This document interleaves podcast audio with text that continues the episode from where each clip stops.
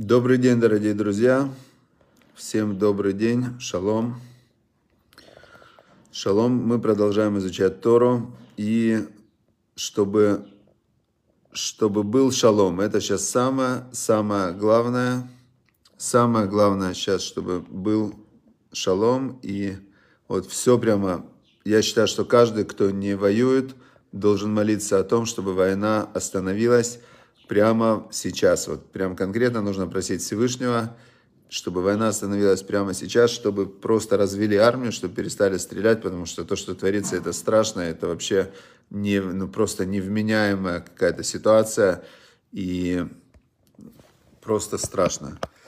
Значит, э, ну, фактически те, кто не воюют, помочь, кроме молитвами, ничем не могут. Ну, могут помогать, обязательно нужно помогать. Я вот пытаюсь разместить ссылку, э, ссылку Гарри Лагински, который назначен, назначен э, ответственным за гуманитарную помощь с, со стороны государства Израиля. Вот нужно каким-то образом разместить ссылочку на его на его страницу. Он координирует сейчас, помогает координировать гуманитарную помощь. Вот пытаюсь разместить ссылку на его страницу. Вывоз из зоны боевых действий. Я, Яков э, Шатанин, можно, пожалуйста, за, каким-то образом, чтобы закрепить вот этот календарь или сделать ссылку на страницу Гарика Лагвинского, потому что он сейчас, э, он сейчас вот как раз я увидел, что там есть и телефоны, и все, вот вывоз из зоны боевых действий, гуманитарная помощь, но то, как я закрепил, что-то оно не, не работает, не показывает. Да, дорогие друзья, все, сейчас надо конкретно молиться, и сегодня 140-й псалом и 142-й псалом, как раз вот сегодня они есть в Хитас, они как раз об этом. Значит, э, здесь, э, здесь э, сегодня рассказывается о том, что в недельной главе рассказывается о том, и чтобы еще раз, еще раз, еще раз, чтобы сила духовная от этого урока пошла на прекращение, немедленное прекращение военных действий, и отвод армии вообще, чтобы я считаю, что нужно увести армию. Не, нельзя решать вопросы вот так, как решаются войной, особенно когда мирные жители, города так не делают. В общем, чтобы, чтобы остановилась война. Все, это наша молитва. Это наша молитва. Теперь, значит, э, начинается сегодня недельная глава. Все равно мы должны учить Тору, благодарить Всевышнего, молиться. Это самое главное, что ради чего существует мир. Именно если мы будем это делать, то гнев Всевышнего прекратится и война тоже прекратится. И написано так. Ваявию это Мешкан, Эль Моше, это Оль. Значит, когда мы знаем из этой недельной главы, что Бецалель Бенхур и еще люди, которым Всевышний дал э, мудрость э, делать руками все предметы мешкана, да, передвижного храма, они сделали, закончили они всю работу, то есть это было как конструктор Лего такой, да, то есть они собрали, все подготовили, все-все-все, дальше будет написано, что именно они подготовили, и тут интересно, и пишут они, «Веавию это мешкан Эль Моше», и принесли они этот мешкан. Все детали мешкана они принесли к Моше Рабейну, эт Аоэль, к его шатру. Его шатер находился вне стана. И в Этколь Келав, Красав, Крашав, все, в общем, все детали они принесли, перечисляются детали. Э, и, значит, объясняет нам Раша. Значит, объясняет нам Раша так, что Маше Рабену, он не делал никаких деталей. И, но когда все сделали, не могли собрать, не могли установить э, вот этот передвижной храм, мешкан не могли установить, потому что там были огромные тяжелые брусья, как и было их установить вертикально, как собрать. А Машарабену смог поставить.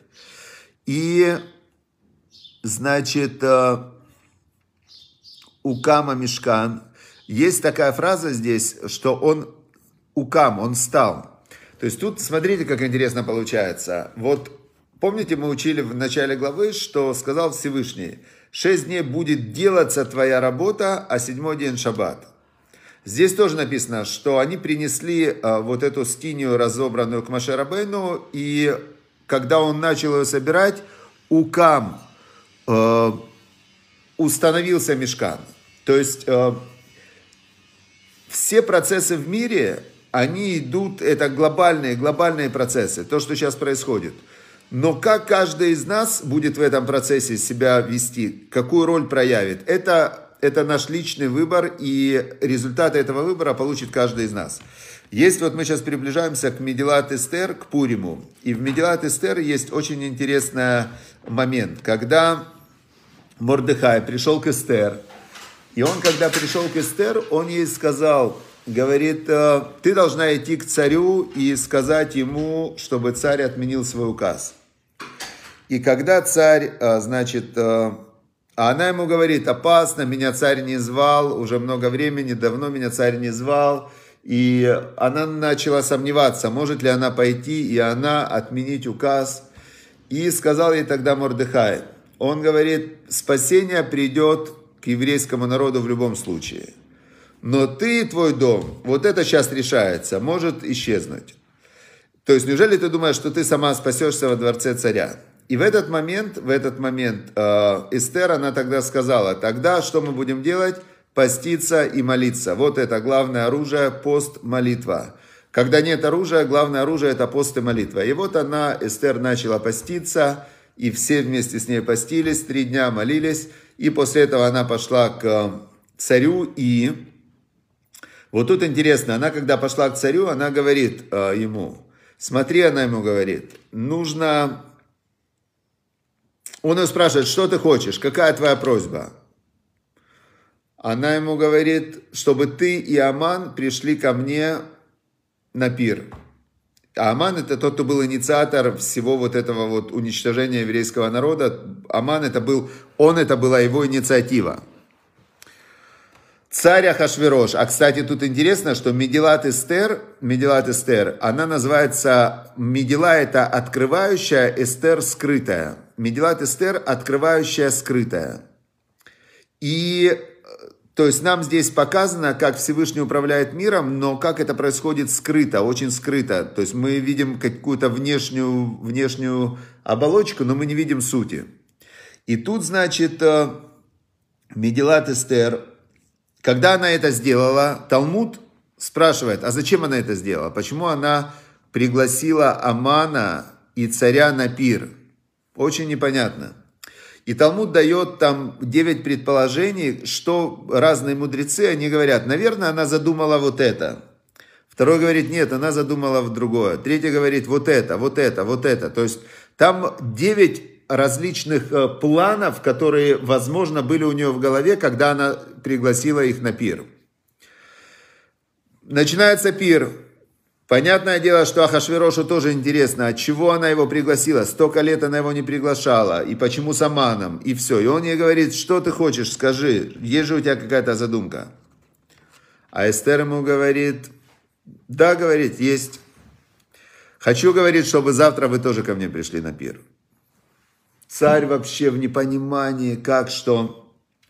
И тут это очень интересный момент. Когда Аман, злодей Аман, который был э, инициатор уничтожения еврейского народа, когда он вышел от царя и пришел к себе домой во второй день, не во второй день, вот завтра пир, он с первого пира пришел, собрал своих друзей, собрал своих родственников и говорит, ну что говорит, круче меня нет круче меня нет, я, это вообще, говорит, я в, в этом государстве, я просто царь, я такой главный вообще, все.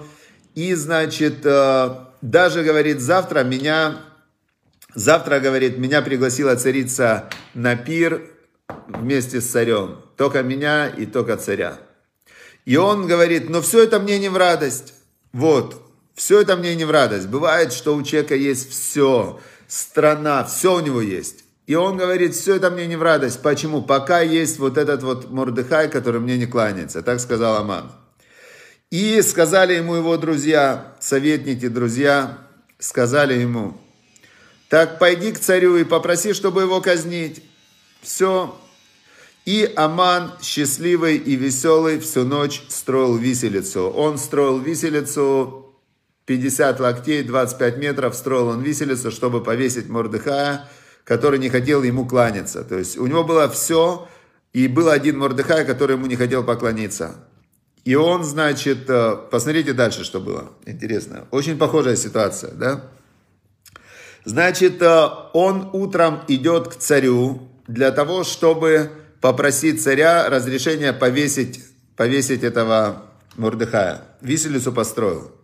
В это время царю не спалось, и когда царю не спалось, он спросил, а, ну, начал читать книжку, какое-то стечение обстоятельств абсолютно на внешний, вот, внешний взгляд, кажущийся случайным. Ну, не спалось ему. Он спрашивает, а ну, принесите мне книгу летописи. Может быть, я кого-то не отблагодарил, может быть, я что-то забыл. И он начинает исследовать свою книгу летописей, и в этот момент он находит, что Мордыхай когда-то спас ему жизнь. И Мордыхай царю, он раскрыл когда-то заговор, когда было два, два как же их звали? У, не Удмурта, а как называли? То, да, да, да, а народ у них был Тарсу, не помню какой народ, в общем, было два охранника, которые хотели убить царя. И Мордыхай, он раскрыл их заговор и сказал царю, и царь тогда его не наградил. И он говорит, отлично, говорит, сейчас надо позвать Мордыхая и его наградить за то, что он когда-то спас мне жизнь. И он, значит, э, говорит, кто во дворце сейчас из э, таких вот царедворцев, чтобы я ему дал приказ. Ему говорят, а вон Аман внизу, вон Аман пришел к тебе во дворец. Царь говорит, зови Амана сюда. Заходит Аман, а он пришел просить, чтобы Мордыхая в этот момент убили. Представляете? Чтобы дали ему разрешение убить Мордыхая. Царь ему говорит, скажи-ка мне, пожалуйста, говорит, э, вот что, как наградить человека, которому царь хочет оказать большой почет? Как наградить такого человека? Аман думает, что это его будут награждать. У него же идет взлет. Он вообще думает, что он самый великий человек в мире – и он, значит, говорит Аман, надо ему одеть такому человеку царскую одежду, посадить на царского коня и вести его по городу и объявлять. Вот так, хоч, вот так будет человеку, которому царь хочет оказать почет. Царь его послушал, послушал, и ему говорит, отлично, прекрасная идея. Вот тебе, говорит, адрес Мордыхая. И иди отнеси царскую одежду царского коня и будешь идти перед конем и кричать, вот так нужно сделать человеку, которого царь хочет наградить. А Аман в это время, он э, пришел, чтобы просить, чтобы Мардыхая убить. Он уже виселицу ему построил. И он такой, вообще все поменялось в одну секунду. Все, он как, что, где, а у него вечером пир с царем. Он думает, ну ладно, как-то на пире что-то переиграем, переиграем. А на пире как раз Эстер хотела, вот слушайте дальше, что было. И он, значит, ведет Мордыхая на коне по, по улице и кричит, так надо сделать царю, человеку, которого царь хочет наградить. То есть он его убить только что хотел, виселицу построил, а он вынужден сейчас его вести и прославлять.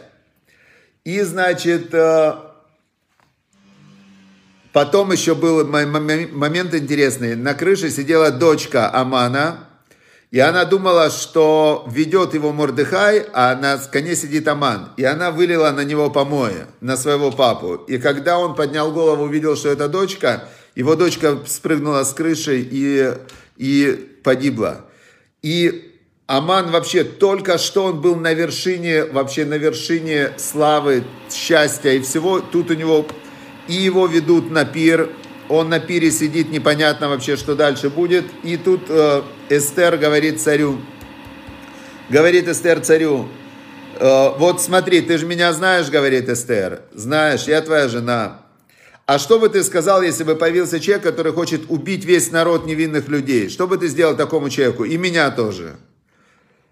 Царь говорит, кто это такой? Кто хочет убить невинных людей?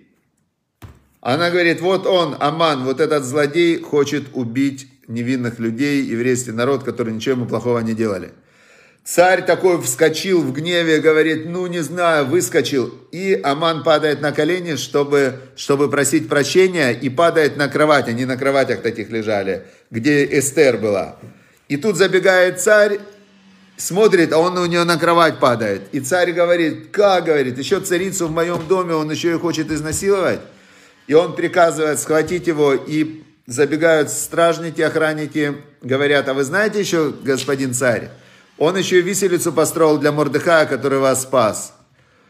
Царь говорит, вот его на этой виселице и повесить. Вот так вот за один день поменялся э, с вершины власти, упал он вниз.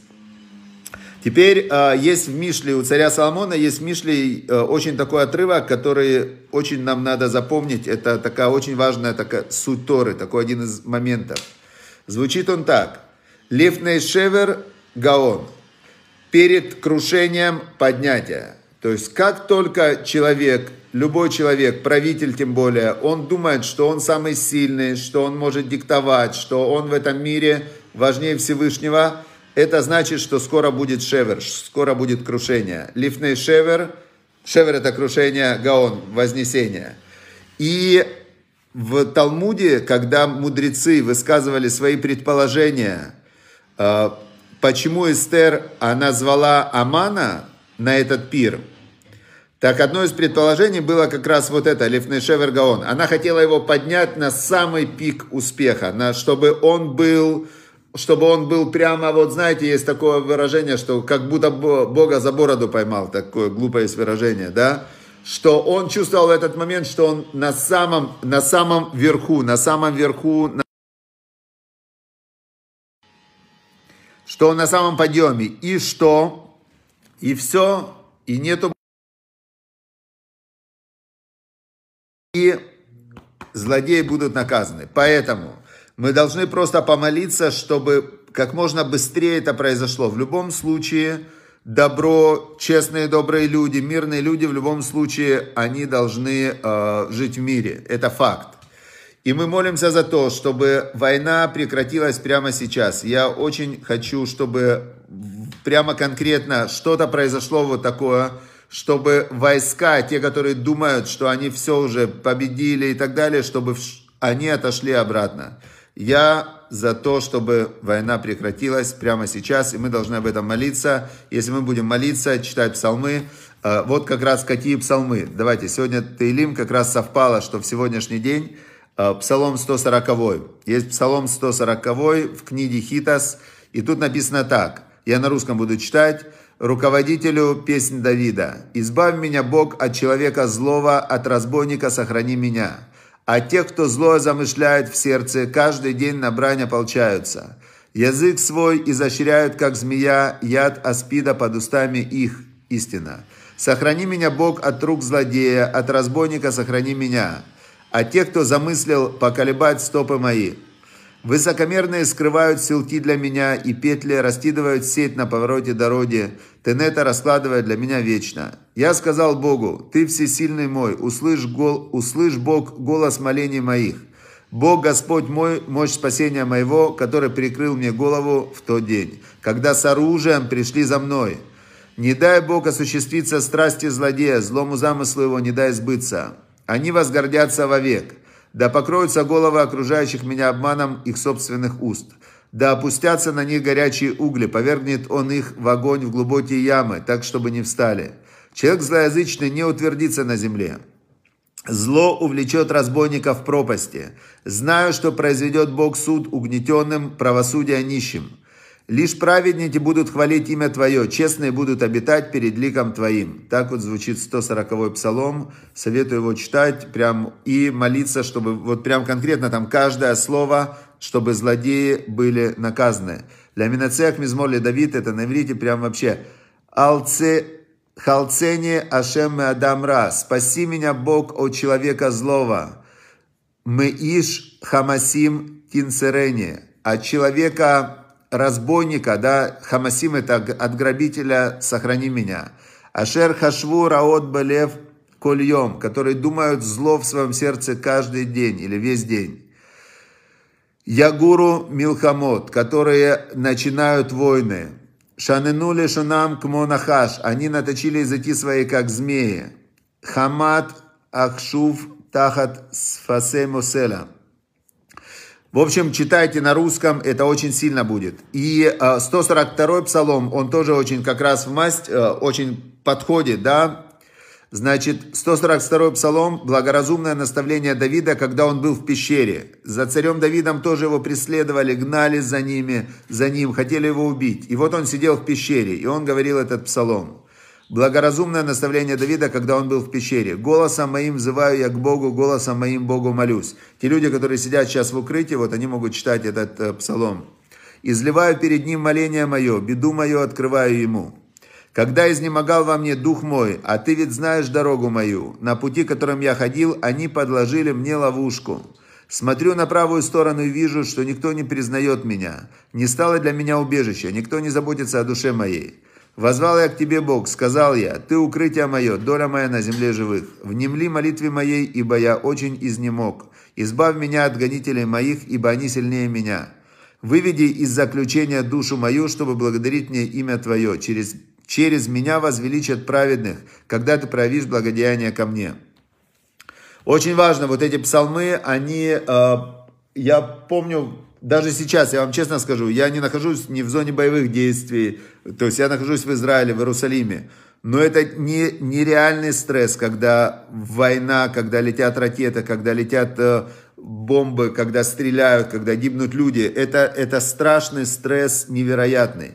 И человек, когда он находится в этом стрессе, то его мышление, оно э, меняется. Он не, он не видит какие-то вещи. То есть это включаются э, инстинкты выживания. И в этот момент очень важно, чтобы мысли, они были присоединены ко Всевышнему. И лучше всего сделать это через псалмы царя Давида.